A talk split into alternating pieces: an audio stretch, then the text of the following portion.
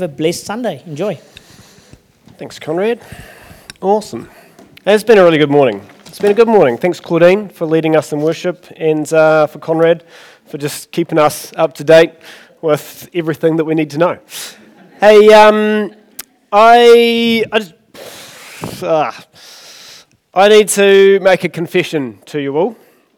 Oh, always an interesting way to start a sermon, isn't it? Uh, no, the confession is no chocolates. No, that's, that's one of them. The confession is that I find prayer really hard. So I don't know about you, but I find worship, particularly with the band, quite easy on a Sunday morning or even during the week. You know, I just have to look up to those mountains and I know that there is someone so much bigger holding our world together, and that helps me worship. I even find, you know, reading the Bible reasonably easy in the sense that I'm really inspired by those stories, you know, of those saints who have gone before us, or, or I really like wrestling with some of the challenges about how it means to live, what it looks like to live a Christian life. But I find prayer really hard. And sometimes, sometimes I'm my own worst enemy at it. You know, I approach God like he's a vending machine with my big list of requests that he needs to kind of sort out. Other times, I, I just feel like God is is very distant and detached. Like my prayers just sort of float out into space, and all I hear is sort of a, an empty echo in return. Other times I just get really distracted and I'm supposed to be praying, and my focus shifts to what I'm going to have for lunch, or the jobs that I have to do, or the headlines on stuff, and anything other than praying, right? And I just find prayer a battle sometimes. Now, that may not be the case for you. You may be a super spiritual Christian. You might find prayer really easy, very natural. You might have rhythms of prayer that just kind of ripple through your day. You have a, a very clear sense of God's presence and power with you, and that's amazing. And I'm, I'm really encouraged by that. But I just find it tough. And, and down through the centuries, famous, famous Christians have really struggled with prayer. For example, Mother Teresa the Albanian nun who dedicated her life to the poor in the slums of Calcutta. She experienced during the years of her life significant seasons of dryness where, where she, she felt no connection with God. So in 1979, three months before she was acknowledged uh, with the Nobel Peace Prize, this is what she wrote to a friend. She wrote, God has a very special love for you, but as for me, the silence and the emptiness is so great. I look and do not see, I listen and do not hear. And maybe you've been there. Maybe you, you want to pray, you, you, you want to commune with God, but you've really struggled for that connection. You feel an, you feel an emptiness, you just hear a, an empty hollow. Well, if that is you, I want to encourage you to not give up because many Christians struggle with prayer. Many Christians know that prayer is important and, and they want to commune with God, but the challenge is finding a rhythm or knowing sometimes how and what to pray. There was a survey taken in America a few years back, and it revealed that 80% of Christians think that prayer is very important, but only 55% of Christians pray every day. As I looked at those numbers, I sort of thought, you know, It seems like prayer is in the important but not essential category, kind of like car maintenance, or changing your passwords, or descaling the dishwasher. They're like, they're important things. We know they're important, but we don't really do them as regularly as, as we should. But I wonder if prayer is actually more than just important. I wonder if prayer is, is essential, it is our lifeline to the divine. A Franciscan monk called Padre Pio put it like this He said, Prayer is the oxygen of the soul. Prayer is what we need to breathe. It is the, the medium, the connection that we have to communicate and commune with God. And I guess Jesus was the greatest example of prayer, the greatest role model that we could look to. if you read through the record of his life on earth, you'll see that he prayed a lot. Jesus prayed when he had significant events, like his baptism. He prayed when he was facing big decisions, like, for example, when he was selecting his, his close followers. He often prayed before and after he performed miracles, after he healed people, before he walked on the water, before he raised Lazarus from the dead. Jesus prayed in times of anguish and torment. He prayed uh, just before he was betrayed and abandoned by his friends, and he prayed when he was hanging on a cross. And Jesus prayed publicly and privately. In fact, he regularly withdrew from the crush of the crowds, and it seems like his private prayer sustained him during the pressures of his public life. Now, I don't know about you, but I have a question around this. I'm curious why did Jesus need to pray so much? I mean, Jesus was the Son of God, right? He was, he was close, he was tight. In fact, he put it like this on one occasion, Jesus said, The Father, God, is in me, and I am in the Father.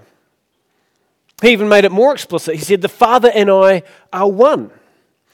So if God the Father and Jesus the Son have this very close relationship, this intimate connection, this, I guess, this communion where they, where they literally knew each other's thoughts, then why did Jesus bother to pray? Well, surely he would be better off using his limited time to, to go and heal the sick or, or to teach his followers or to correct the hypocrites. Why did he bother to pray? I think the fact that Jesus prayed a lot indicates that not only was it important, but for Jesus, prayer was essential. It was, it was the fostering of his connection, his communication with his Father. And Jesus gave us great examples of, of how and what to pray. So, for example, um, if you are stuck for words, he said, Why don't you pray the Lord's Prayer? And I actually think it would be quite nice for us to pray this together out loud. So I'm going to read it. You're welcome to read it out loud with me if you want to, but this is what Jesus taught his followers how to pray. Our Father in heaven, may your name be kept holy. May your kingdom come soon. May your will be done on earth as it is in heaven. Give us today the food we need, and forgive our sins as we have forgiven those who sin against us. And don't let us yield to temptation, but rescue us from the evil one. You know what I love about that is that is a, a powerful reminder of God's plans and his provisions for us every day. Or look at what Jesus prayed in the Garden of Gethsemane when he was facing huge challenges, the prospect of significant suffering and sorrow. This is what he prayed Father, he cried out, everything is possible for you. Please take this cup of suffering away from me, yet I want your will to be done, not mine. And you know, chances are when you are facing a tough time, you've turned to prayer. Maybe it's a diagnosis or a relational conflict, challenges at work, a tragic accident, or even just, just the pressure of everyday life. Those are the times that we turn to prayer. According to Jesus' example, the bad and the good times are opportunities for prayer. Every moment of our day is an invitation to enjoy connection with God. And so this morning, I'm pretty excited to, to interview a couple of people uh, who are going to share some of their thoughts, some of their experiences on prayer. So if you want to, you're most welcome to uh, welcome Nolene and Ian up to the stage with me. I'll get things set up while they come on up.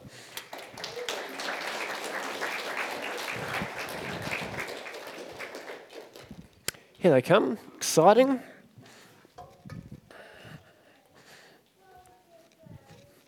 Coming up, Nolene. Any seat, except that far away one. it's for you. Yep. Sweet. Cool. Okay, so we've got Nolene and Ian here, just in case you weren't sure who's who. And um, again, I just want to make it very clear that um, Ian and Nolene and myself, we're not experts on prayer, okay? We're not like super saints, you know, spending 23 hours a day in prayer or anything like that, okay? We're just fairly regular, normal people, I would say. I mean, we'll find out at the end of this interview if we're normal or not. But I think what you're trying to do, and we're very grateful that you're willing to share this with us, is that you're just simply trying to live and love like Jesus. And, and part of that is by wrestling with prayer. And so, what we're going to offer this morning is not a perfect, foolproof plan for the ultimate prayer, it's just simply steps that we're trying to take. Is that okay? Thank you. Okay, so, whew, bit of a caveat there, bit of a disclaimer. So, Ian, tell us a wee bit about you first, for those of you who don't know um, yourself, family, background, etc. Yeah. Well, I grew up in a little place called Wyndham. Some of you never heard of it. Yeah, way down beyond Mataura, Gore, down that area. Um, I was, after I left school, I became a motor mechanic, did my apprenticeship in Wyndham, moved into Invercargill, started a, a business doing automatic transmissions in cars. And did that for the best part of 20 years before I hurt my back and couldn't lift those things anymore. Um, it was an old injury, basically, that I had re injured. And so I gave that up and I finished up in the tertiary sector. Um, worked for the Polytech for 10 years and then Mito for another 17 years looking after apprentices. Yeah. As um, family wise, I married when I was 25 and I adopted a little girl, her little girl, my wife's little girl, who was kind of unwanted by those who should have been taking responsibility. I gave her a home. Um, I gave her a dad.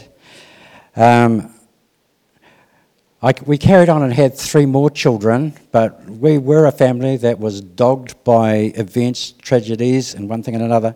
Penny died when she was only 10 weeks old. Wade died in a plane crash when he was 21.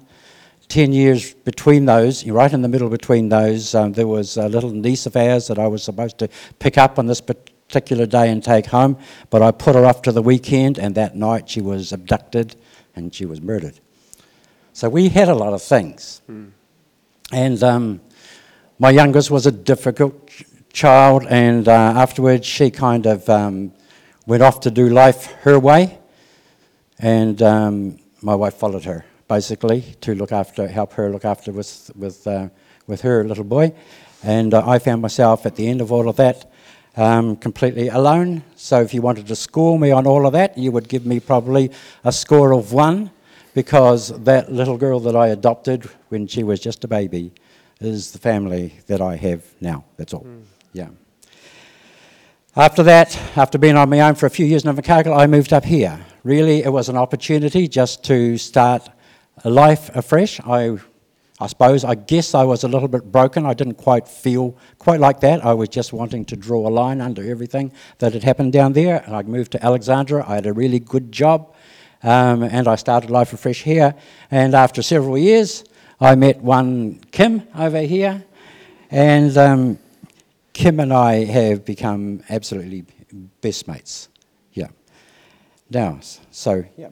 Okay, cool. That's uh, your life compressed into a nutshell, which is pretty phenomenal. Nolene, tell us a wee bit about you. Okay, oh, so I had a really good childhood, and um, I grew up in the far north, uh, Northland, and then moved down to the Waikato. And my family were farmers. My dad had been a migrant from England, so he was. We were quite poor, and um, my first job when I was at high school was collecting eggs from 10,000 chickens for the weekend. uh, when I left high school, I then became a travel agent with um, AA Travel in Hamilton, and that's one of my passions is people, the land, and travel. And then uh, I decided that I would like to find a mate for my life, and went old time dancing and that handsome redhead in the corner caught yeah. my eye. yeah. Can he still dance though? He can. Nice. Yeah, he's a very good dancer. Excellent. And um, so we married in 1984. We have five married children, 13 grandchildren, and um, we farm here in Alexandra. So, cool. wow. yeah, thank you. Eclectic. So let's talk about prayer, right? First up, do you find it easy or hard? Nolene? Yeah, hard, lots of distractions. Okay. Yep. Ian, what about you? Sometimes easy, sometimes very hard. Okay. Yeah. I, if I can tell another story, sure. even just this week, um, we, Kim and I were praying at home. Um, we like to pray together um, before we go to bed at nights. And um, but on this particular night, um, it was I started. Kim had finished praying.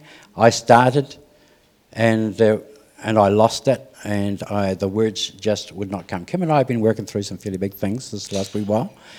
Um, but it was just like a big black hand came over me, was pr- suppressing me, and I just could not go on at all. And in that, I felt like somebody saying to me, Ha ha ha, I've got you just exactly where I want you. You're going to be sitting up in front of church on Sunday morning like Jackie talking about prayer, and you know absolutely nothing about it. And that's what I felt. And I had to break through. I didn't break through that night. I went to bed that night feeling very, very down.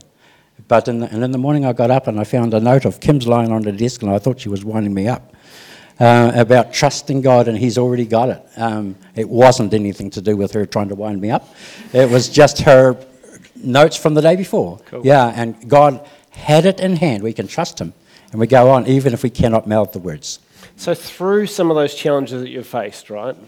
Like, prayer has obviously been something that at times you've had to both persevere through, push through, break through. Have you been able to see, I guess, benefits to that if you've been able to look back on perhaps your life and, and some of those things, Nolene? Well, I had um, two prayers that I thought were extremely important that God answered. So the first one was um, so I came from a non believing home, and um, I had three children, and then suddenly my open brethren neighbours were knocking on my door, taking my two little children to Sunday school, and so we started to um, fellowship with them, I guess would be the word we use. And then at the same time, two by two, I had other visitors arriving at my door with another version of the scriptures. And this started to confuse me. So then, okay, I decided yes, there was a God. So um, I was accountable, but then who's this Jesus? Was he a God as well? Is he God? And so I just prayed and I prayed and I prayed. And so that prayer was something constant for about um, six months because at that point um, Anthony wasn't a believer. And so I was really struggling. And um, as a sideline, 12 years after I became a believer, he became a believer. So um, after six months, one day, and I use the Bible because I feel everyone's got their own take on the word. And if you, um, yeah, everyone's got a different opinion or they'll say it a bit differently, and how I was brought up was different, so I translate it. So I used to just pray and say, God, you've got to show me because I want to know when I'm praying that I'm praying to Jesus that He's God, nothing less. And then all of a sudden, and we've spoken today, uh, Jesus said to Philip, Philip, don't you know me? If you know the Father, you've seen me. If you've seen me, you've seen the Father. And I just cried. I cried for about three hours that night, but I was free. I was like the woman at the well. I wasn't thirsty anymore. Cool. Ian, a similar story for you or something different? Yeah, yeah, we have many stories. I had to just pick one. Um, but there was a time when it was just after Kim and I got married when we were faced with redundancy. There was a decline at the time, and the number of apprentices dropped right off, and I had to either move or lose my, lose my job. Um, and we were offered Nelson. We went up to Nelson over Christmas to have a look to see whether or not that might suit us.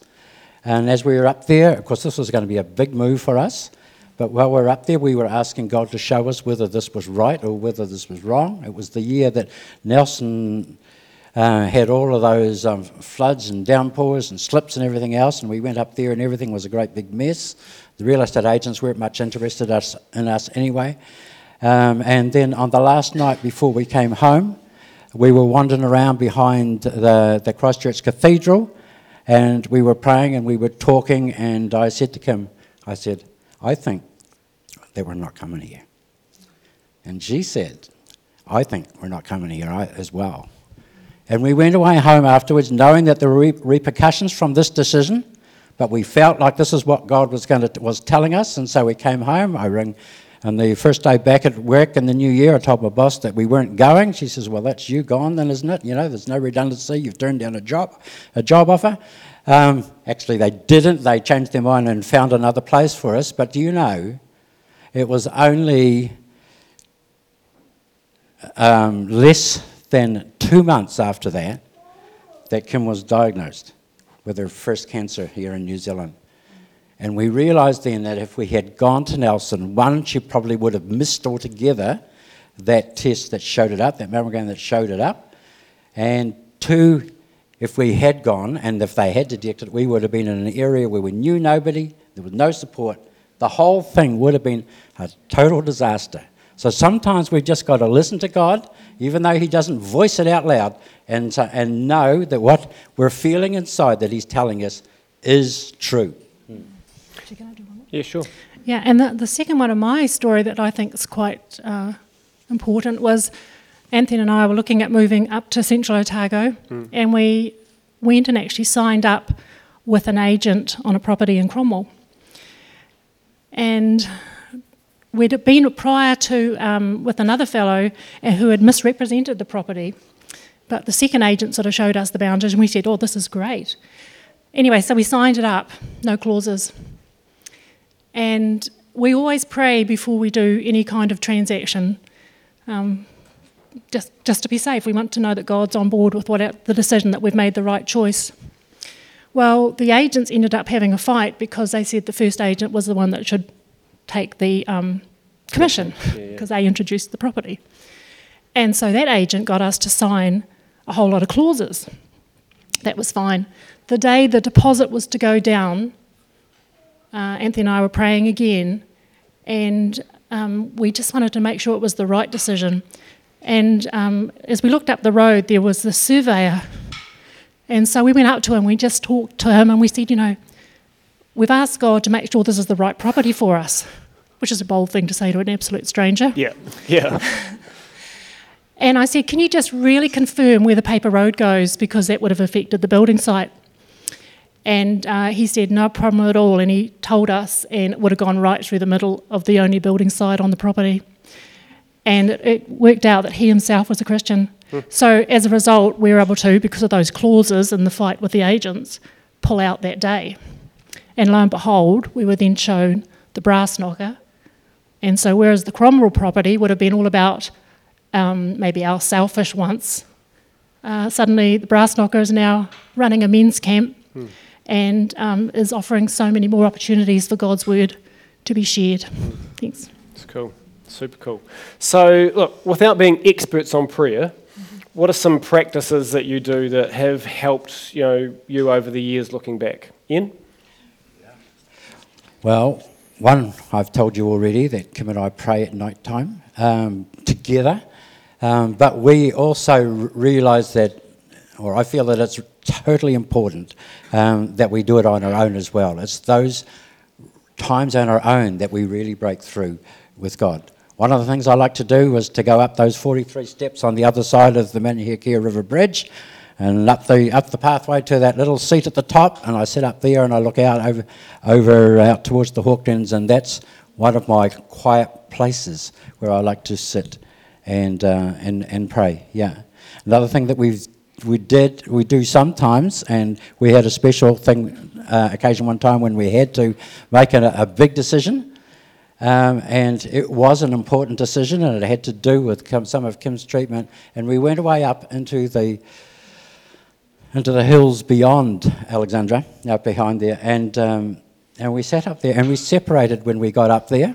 We each went our own way, and we spent about an hour or two up there. And of course, you know where that idea comes from Jesus going up into the hills to pray.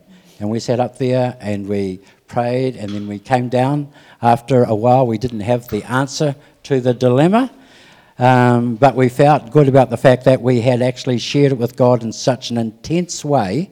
And on Monday morning, Kim rang the doctors back uh, with some questions that she still had. Uh, the decision was made, and the decision proved to be exactly the right one. It had to be, looking back on it now, um, there was no other way. You know, it had to happen that way.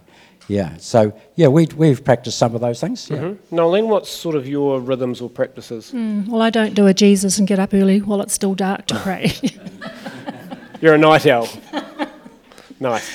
Um, so I guess because I became a Christian when I was a, um, a nurturing mum with little babies, my prayer time has been after breakfast, the washing's on, the children are fed, and the babies are normally asleep in my arm or beside me.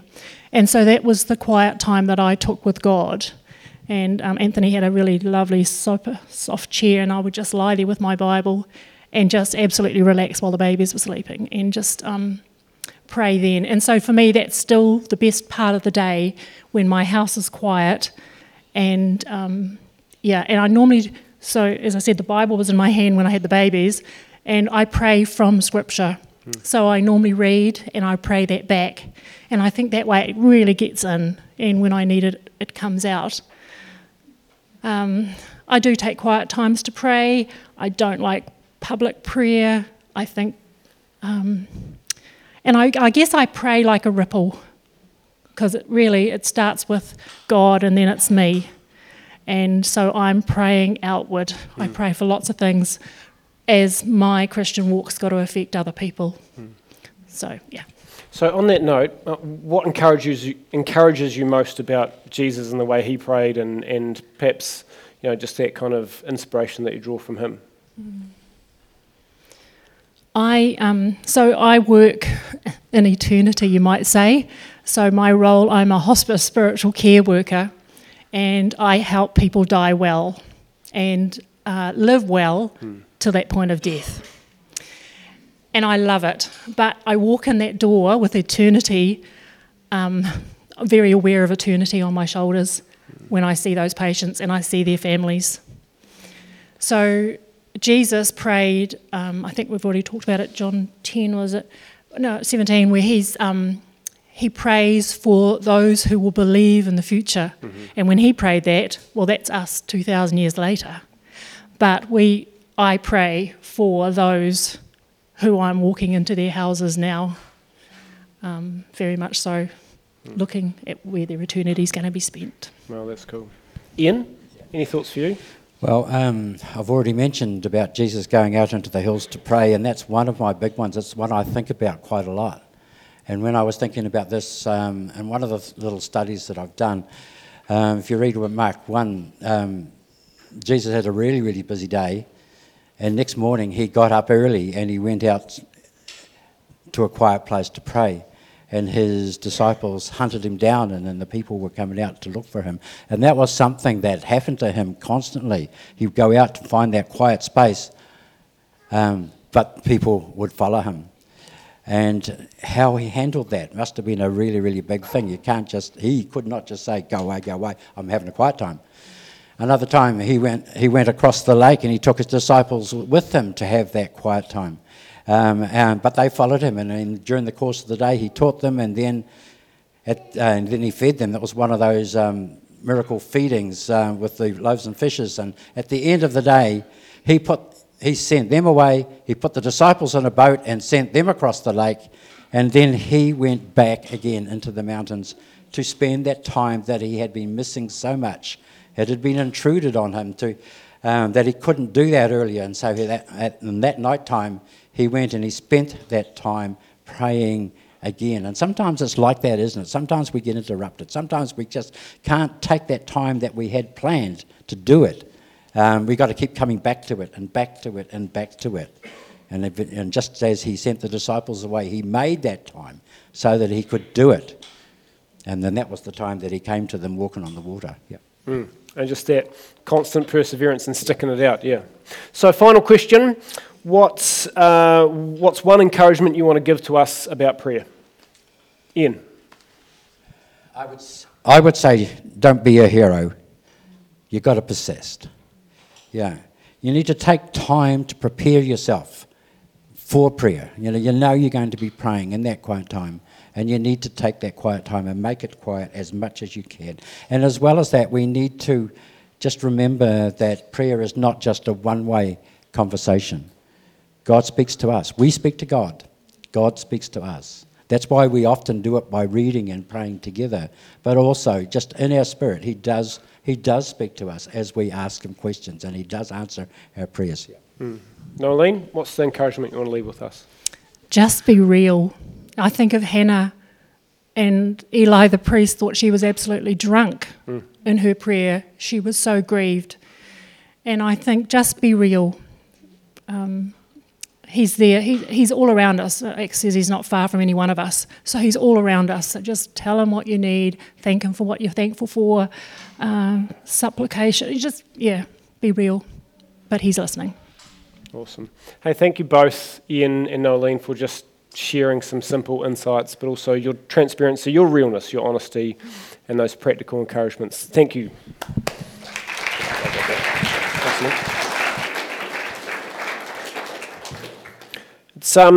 Certainly not, you know, something that I think heaps of people would claim to be super awesome at. But I also want you to recognize that prayer is not necessarily a, um, a mystical state that only the super saints get into. You know, like it's actually an opportunity for everybody. Everybody has the, the capacity to communicate with God. So, what we're going to do just for a few moments is do something a little bit different because sometimes I think m- modern churches reflect modern life and that they can be noisy. There's a lot of stuff happening, a lot of activity, that sort of thing. But I think, I think it's important to just take some time to slow down, to be still, to be silent before God, to step out of that hustle and bustle of daily life. And so, what I'm going to do is we're going to just spend some time um, in the quiet. Now, you may just want to simply sit there and enjoy some peace and quiet time out from your regular routine. Um, but you might want to take it a little bit further. You might want to maybe use this opportunity as a time for prayer. Uh, to drown out some of the distractions and really kind of connect with God. And as in Ian and Nolene have said, you know, if you're struggling with the words, if you're not quite sure, I'm going to put some ancient screen, uh, ancient prayers up on the screen, and there's also some I'll put on the tables at the front and in the back uh, as well. If you wanted to take those or read those and use those as prayers for your own situation, you are most welcome. You might want to choose to silently read your Bible or a psalm or something for just a few minutes, but just wherever, wherever you're at, whatever you're going through, I encourage you to take this time to, to, um, to pray. Now, a couple of things. You don't have to sit you're welcome to stand if you want to. You're welcome to kneel. Uh, you don't have to bow your head or close your eyes. Okay, there's no rules around that, but just probably be respectful of other people. And so, yeah, I just encourage you to use these few minutes to, to connect uh, and to slow down and to tune in to where God's at. All good? All right. I hope that was helpful for you. Just, just simply to unplug from the noise and the distractions of everyday life and to tune in to God's voice. You know, despite her struggles, despite the silence and the emptiness that she felt, Mother Teresa persevered with prayer. She knew that it wasn't going to be easy, but she knew it was important. It was, it was more than important, it was essential for her to have a healthy spiritual life. And this is what she said Prayer is not asking, prayer is putting oneself in the hands of God at His disposition and listening to His voice in the depths of our hearts. So let's pray. God, we are grateful that we have the opportunity to connect with you through prayer. We're grateful that you stoop down, you stop, you listen. Uh, I guess you do that because you care, because your love and your mercy and your grace is unfathomably deep. And please just remind us this week that we can talk to you anytime. You're always there, you're always listening, you're always ready to talk. And we ask that we would listen too, that as Ian said, talking is, praying is a, is a two way thing. That we'd have ears to hear what you would have to share for us. We pray this in the powerful and precious name of Jesus. Amen. Thanks, band.